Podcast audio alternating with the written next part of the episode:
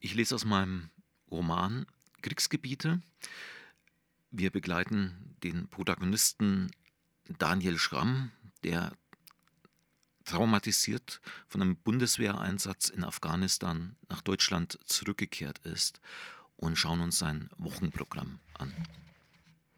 Jeden Tag ein festgelegtes Programm. Das war Daniel wichtig. Montags eine Fahrradtour zu einem stillgelegten Steinbruch. Von oben sahen die verrosteten Überbleibsel der Maschinen so klein aus, es würden Ameisen damit arbeiten. An dem freigelegten Felsen Kletterversuche. Dienstags der Besuch beim Psychologen, posttraumatische Belastungsstörung, Reden, obwohl Daniel Gesprächen nicht vertraute. Damit konnte man sich verraten. Anschließend joggen zu den Fischteichen in Norden. Mittwochs sein kleiner Privattriathlon mit dem Rad zum Naherholungsgebiet, anschließend ein Lauf um den See, Schwimmen bei jedem Wetter, solange der See nicht zugefroren war. Eine Handvoll Spaziergänge hatte ihn bei seinem Versuch, eine 20 Zentimeter dicke Eisschicht mit seinem NATO-Kampfmesser aufzuklopfen, blöd angeglotzt. Um 16 Uhr das von der psychologischen Beratungsstelle betreute Treffen mit seiner Tochter Lea. Am Donnerstag ein Geländelauf südlich im Wald, parkourmäßig immer den schwierigsten Weg mit Klettereinladungen, Sprüngen und anderen Gelegenheiten für Knochenbrüche. Ein paar Mal hatte er sich schon üble Prellungen zugezogen, aber Frakturen konnte er bisher vermeiden. Am Freitag Hallenbad mit Sauna. Beim Schwitzen stellte sich Daniel immer vor, wie das ganze Gift aus ihm entwich. Am Samstag zum Wochenmarkt mit dem Fahrrad, regionale Anbieter, gesundes Essen, falls noch Platz im Rucksack war, anschließend einen Abstecher in die Stadtbücherei, abends der Versuch, in die Kneipe zu gehen.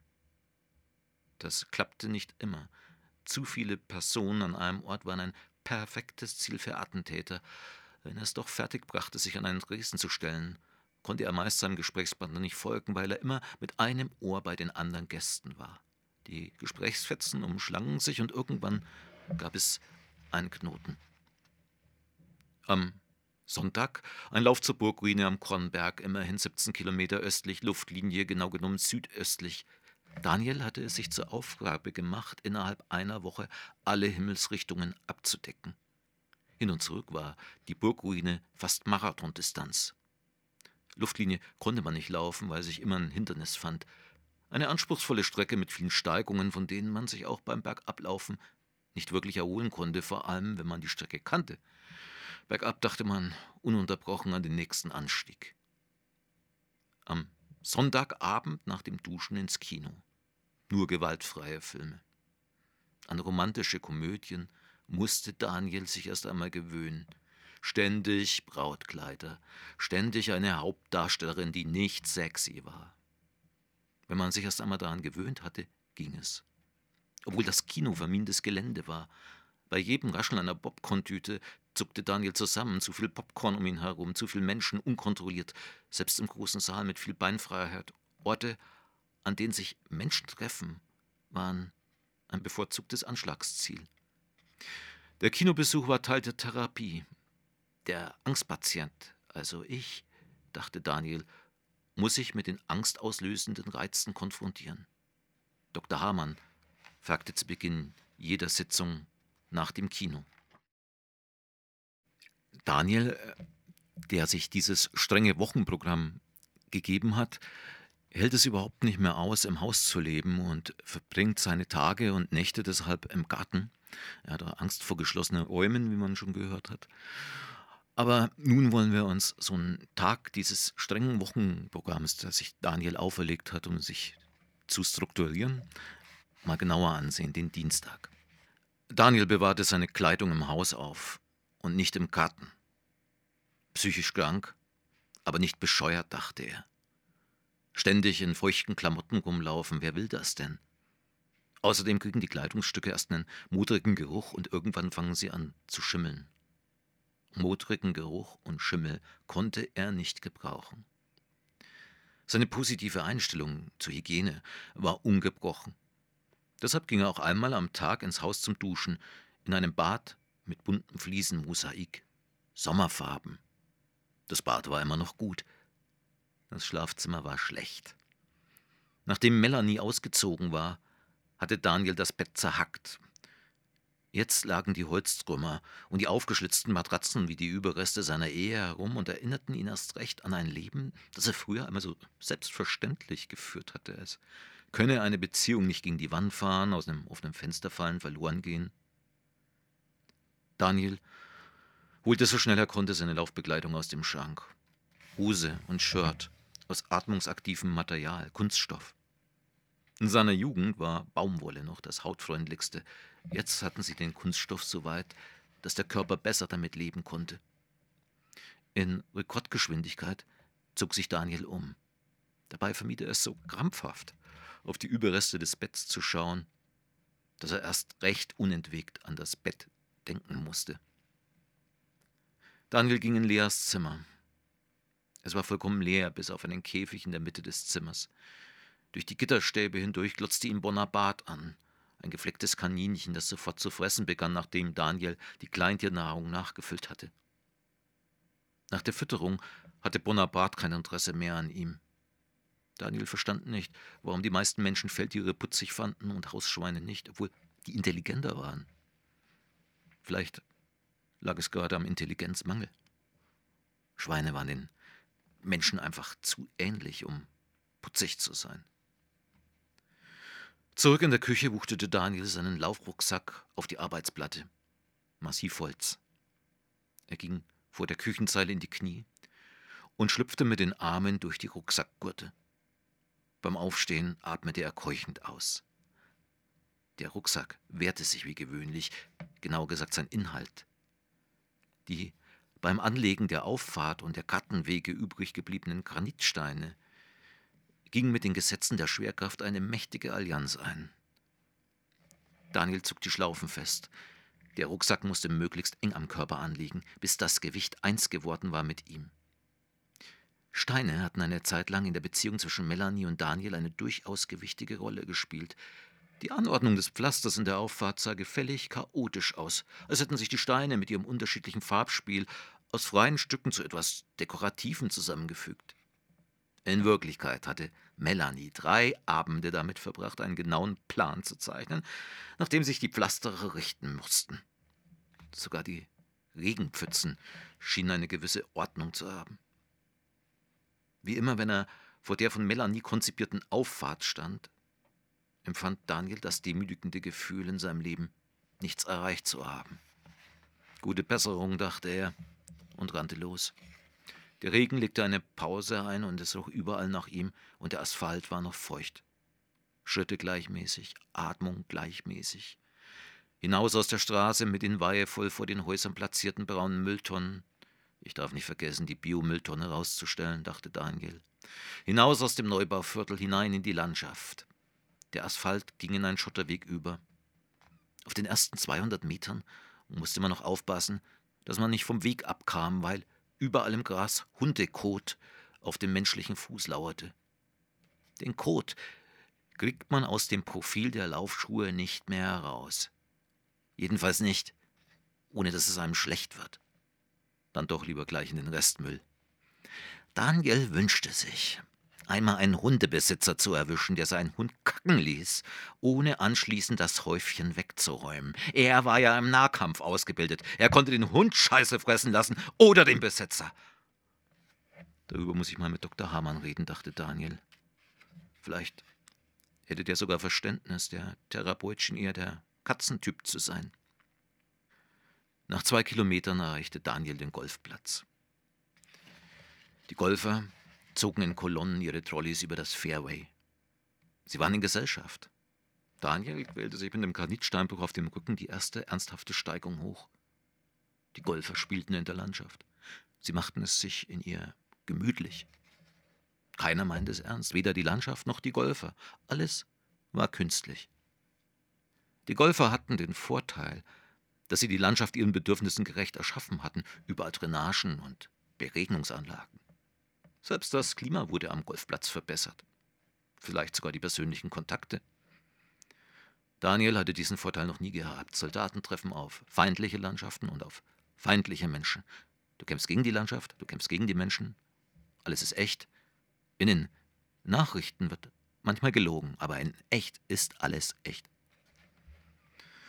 Auf der Steigung nach dem Golfclub bereitete der Rucksack das erste Mal Schmerzen. Die Schultern brannten. Knapp über dem Becken wurden die Bandscheiben so sehr zusammengepresst, dass sie um Hilfe riefen. Daniel kam seinem Körper nicht zu Hilfe. Er quälte ihn weiter den Berg hoch. Seine Lungen rastelten. Er konnte den Schmerz genau spüren, besser als jedes andere Gefühl. Irgendwie mochte er ihn. Der Schmerz erklärte ihm ausdauernd und großflächig, dass er noch am Leben war. Wenn er den Schmerz lange genug aushielt, würde er hinterher müde sein, schlafen können, wenigstens für ein paar Stunden. Unermüdlich setzte Daniel einen Fuß vor den anderen, obwohl am Berg jeder andere Muskel seines Körpers rebellierte. Er stemmte sich gedanklich gegen die Körperrevolte. Schweiß strömte aus allen Poren, auch aus solchen, die Daniel bisher noch nicht gekannt hatte. Der Atem musste kontrolliert werden. Er konnte jedes einzelne Lungenbläschen spüren. Das Herz pochte in den Schläfen. Daniel wusste, wenn man es lange genug aushielt, überwand man den toten Punkt. Als würde man gegen eine Wand laufen. Die Wand gab nach, wenn der Wille stark genug war. Dann konnte man laufen und laufen und laufen, bis man irgendwo hinkam. Man kam immer irgendwo hin, wenn man nicht auf der Strecke blieb. Ab der Bergkuppe hatten es die Schritte leichter. Die Augen halfen auch mit. Aussicht auf ein siedlungsfreies, funkmastfreies, baumaschinenfreies Tal. Eine große Wiese, in die mehrere Fischteiche unterschiedlicher Größe gesprenkelt waren. Die Sonne quetschte sich durch ein Wolkenfenster. Man konnte jeden einzelnen ihrer Strahlen sehen. Sie standen quer an der Landschaft und die Fischteiche lagen wie große Spiegel im grünen Gras. Bergab fanden die Beine einen menschenfreundlicheren Rhythmus und Daniel merkte, wie sich sogar der Schmerz mit ihm anfreundete. Entspannt lief Daniel zum ersten der Fischteiche. Er nahm seinen Rucksack ab und stellte ihn auf den Boden. Bevor er den Steg betrat, prüfte er mit den Füßen dessen Stabilität. Auf den verwitterten Holzbohlen ging er in die Knie, tauchte seine Hände in den Teich und klatschte sich Wasser ins Gesicht. Das Teichwasser brannte auf den verschwitzten Wangen. Daniel atmete durch. Er beugte sich nach vorn, um erneut Wasser zu schöpfen. Da bemerkte er das Gesicht. Ein schönes Mädchengesicht, wie aus einem Jugendstilbild. Sehr weiß, umrankt von Algen und dunklen, schwebenden Haaren. Eigentlich konnte Daniel mit Jugendstil nicht sehr viel anfangen. So ein Bild hätte er sich nicht in die Wohnung gehängt, aber auf einmal war es einfach da, ein Kunstdruck im Fischteich. Daniel stützte sich mit einer Hand ab, während er die andere ins Wasser gleiten ließ. Er konnte die Nase spüren, die Wangen, den Mund. Ein schönes Gefühl.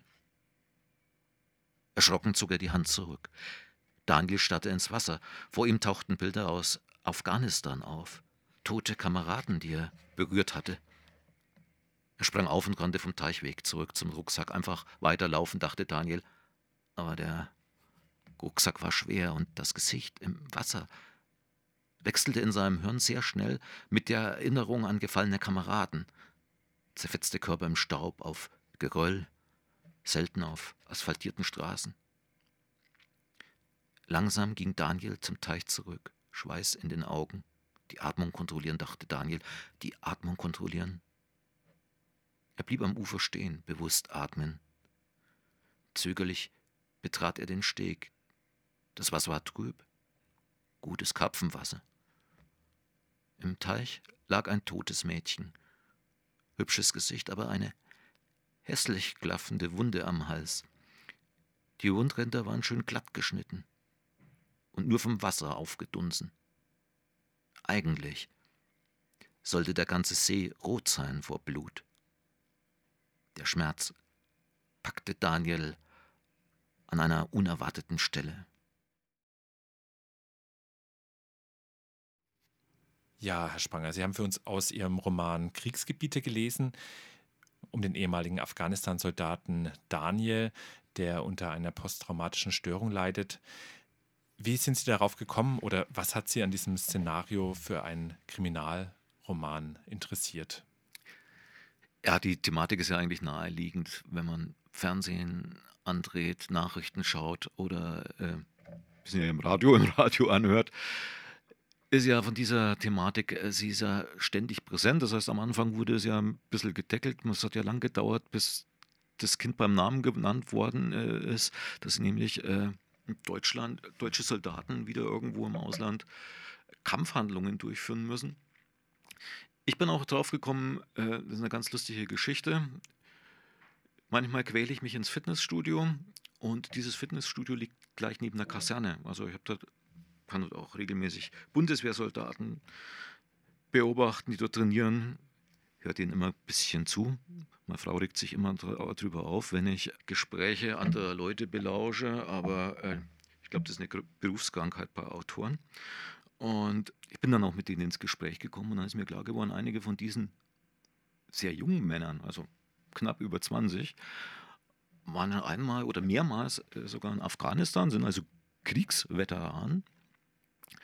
Und dann haben wir gedacht, Mensch, äh, diese ganze Kiste, die du aus diesen aus Amerika, diese Vietnam-Filme kennst, traumatisierte Soldaten, die zurückkommen oder so, äh, das gibt es jetzt auch wieder bei uns. Da sind wir hier, ist bei uns in der Realität angekommen. Das war also so der Kick, der Dominostein, der erste, der umgekippt worden ist. Also diese Gespräche mit diesen jungen Soldaten, dass ich mir gedacht habe, Mensch, da möchte ich mich äh, näher damit befassen. Und diese posttraumatische Störung, welche Rolle spielt die dann im Roman? Also ist die bestimmend für die Handlung? Ja, die spielt eine äh, große Rolle, weil also ich bin jemand, der sowieso gern über Menschen schreibt, die jetzt nicht so die absoluten Super-Cracks sind.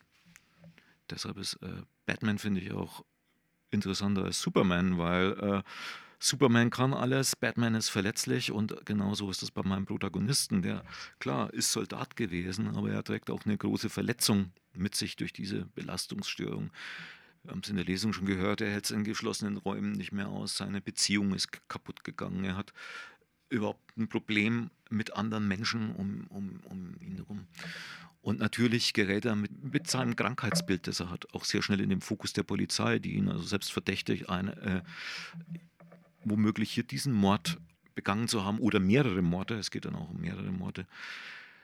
Das Problem ist, dass sich Daniel aber einem gewissen Zeitpunkt eben selber, der er sich ja bewusst, dass er ein kranker Mensch ist, äh, nicht mehr bewusst ist, aber nicht vielleicht selber in der Lage war, äh, diese Morde begangen zu haben. Also selbst diese Unsicherheit ist vorhanden. Also die, Krankheit spielt sicher eine, große Rolle.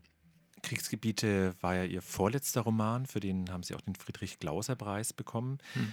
In Ihrem letzten Roman, Elementarschaden, haben Sie etwas relativ Ungewöhnliches für einen Krimi gemacht. Es gibt nämlich keinen Mord. Das war jetzt schon ein Spoiler. Nein, okay. das ist in Ordnung. Ich denke, ich kann, äh, das war auch eine Frage, die, die mir vor kurzem mal gestellt wurde. Mensch, kann man auch ein Krimi äh, schreiben oder spannend schreiben ohne einen Toten? Und ich, also ich glaube, ich kann das und ich, ich glaube überhaupt, man kann es.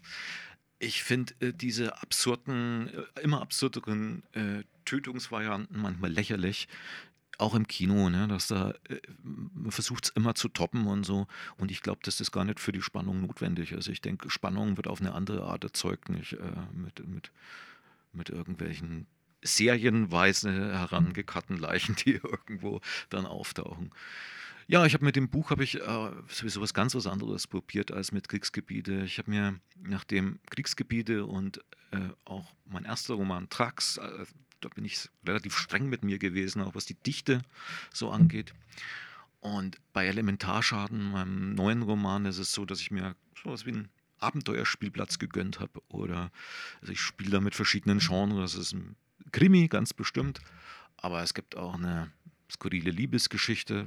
Ich glaube, es hat viele Momente von so einem Roadmovie, weil es geht einen Detektiv, der den Auftrag bekommt, Blitzunfälle mit Personenschaden zu untersuchen und der dann auch eine ganze Reihe von skurrilen Begegnungen äh, hat. Es hat mir Spaß gemacht, mir einfach mehr mich an der langen Leine zu lassen und äh, zu spielen. Ja. Ist es vielleicht dieser kreative Umgang auch mit dem Genre, der manchen Autorinnen und Autoren fehlt, warum sie sich dann zum Beispiel auf, dieses, auf diesen klassischen Mordplot so festlegen, so einschießen? Oder warum ist der Mord immer so zentral? Können Sie es erklären?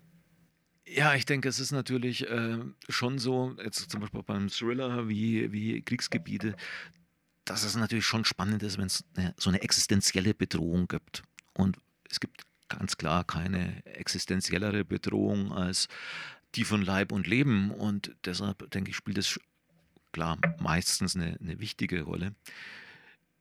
Ich kenne auch Kollegen, die da einen super kreativen Umgang damit ähm, pflegen. Allerdings sehe ich auch schon, dass es oft so ins Klischee oder in so ganz feste Fahrbahnen abgleitet.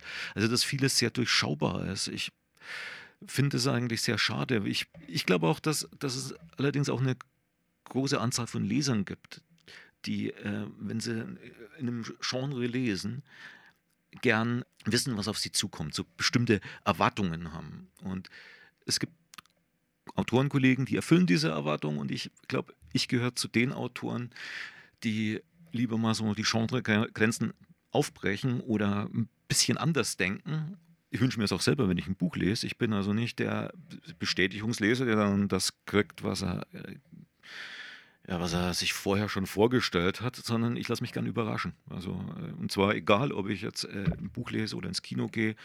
Wenn ich so eine, eine Geschichte von mir habe, dann dann freue ich mich immer, wenn, wenn was Unerwartetes passiert. Sie schreiben auch fürs Theater. Mhm. Wo ist da für Sie die Brücke zum Kriminalroman? Also handwerklich glaube ich, dass ich ganz gut, ähm, und da war das Schreiben fürs Theater natürlich eine große Hilfe, dass ich sehr gut äh, Dialoge schreiben kann. Da ist auf jeden Fall was, was ich gelernt habe, wo da so eine Brücke zum Krimi gebaut worden ist. Also ich bin jetzt jemand, der schon relativ dialoglastig schreibt auch was das beides verbindet, also ich habe schreibe im Moment auch ein Auftragsstück zum Thema Heimat. Das Stück wird Hungerleiter heißen. Da geht es um so eine Flüchtlingsproblematik, ist ein bisschen eine Reise in meine eigene Familie, meine eigene Vergangenheit. Ich stamme aus einer Flüchtlingsfamilie, also nach dem Zweiten Weltkrieg Krieg raus. Und das hat mich sehr interessiert, dieser Moment, die Recherche, das ist sehr ähnlich, denke ich. Äh, gut, wahrscheinlich auch bei anderen Romanen, aber auch beim Krimi habe ich so, also praktisch am Beginn der Arbeit steht viel Recherchearbeit und das war auch bei diesem Stück so. Ich denke, das ist, ja, das macht mir auch sehr viel Spaß. Vielleicht äh, deshalb auch der Hang zum Krimi, ne? so dieses Detektivmäßige, sich Sachen angucken und, und, und nachforschen. Also ich habe gerade jetzt an der, bei der Arbeit an dem Stück äh, Dinge erfahren in irgendwelchen Interviews, die ich mit äh, Menschen geführt habe, die auch aus Flüchtlingsfamilien äh, stammen oder diese Zeit damals erlebt haben. Also mein Stück spielt Ende der 50er Jahre. Dinge erfahren, die ich nicht gewusst habe. Das finde ich spannend. Also, ja. Sie leben in Hof. Wie viel Inspiration bietet denn die Stadt für Ihr Schreiben? das ist eine gute Frage. Na, Inspiration ist natürlich schon eine wichtige Sache. Ich denke, dass jeder Autor so einen Steinbruch mit sich rumträgt, wo er aus seinen Erfahrungen schöpft. Äh, es gibt auch Leute, die zum Beispiel in Kriegsgebiete, der spielt ja an Hof, dann gesagt haben, Mensch, das und das habe ich erkannt. Vieles davon ist im Gegensatz zu anderen irgendwelchen Regionalkrimis frei erfunden, irgendwelche Orte. Aber zum Beispiel gerade in Kriegsgebiete spielt also dieser Ort und die Inspiration, die ich äh, dadurch hatte, schon eine große Rolle, weil Gut, es hätte vielleicht nicht unbedingt Hof sein müssen, aber es musste eine beschädigte Stadt sein. Könnte vielleicht auch Wuppertal sein oder sonst irgendwas. Also eine Stadt, die mal viel Industrie hatte, wie es in Hof der Fall ist. Und diese Industrie ist ja mittlerweile fast komplett weggebrochen. Fragt sich auch mein Protagonist Daniel mal in dem, in, in dem Buch, Mensch, äh, was ist das ja eigentlich? Hier gibt es ja nichts mehr. Es ist ja alles Ruinen. Es schaut immer mehr aus wie in der dritten Welt. Gut, das ist vielleicht ein bisschen hochgegriffen, aber diese Industriebauten verfallen ja wirklich. Wo ist eigentlich dieses Geld her, mit dem wir irgendwo Krieg führen, wo es doch eigentlich immer weniger Arbeit hier gibt? Und das hat mit einem Ort wie Hof schon viel zu tun. Wann schreibt der Autor Roland Spranger? Am Abend oder am Wochenende oder im Urlaub oder? Ja, ich bin ein ausgesprochener Nachtmensch, Nachtarbeiter, ich gebe das zu. also ich komme komm Abend gut in die, in, in, in die Gänge. Ich muss mir es tatsächlich ein bisschen einteilen, weil ähm, ich jetzt nicht nur vom Schreiben lebe, sondern auch einen Brotjob habe. Ich arbeite als Betreuer bei äh, geistig Behinderten. Da heißt es natürlich schon, klar, Zeit ein bisschen einteilen. Ich habe, äh, gut, das ist dann vielleicht schon ein Luxusproblem. Also mir fällt im Moment viel ein und äh, klar, ich bin auch motiviert von dem Glausabgeist. Ich weiß, dass die Dinge, die ich jetzt schreibe, dass ich nicht lange auf Verlagssuche gehen muss, sondern dass da schon jemand ist, der die dann nimmt und dass es beachtet wird. Und das motiviert mich, aber manchmal fehlt mir tatsächlich die Zeit.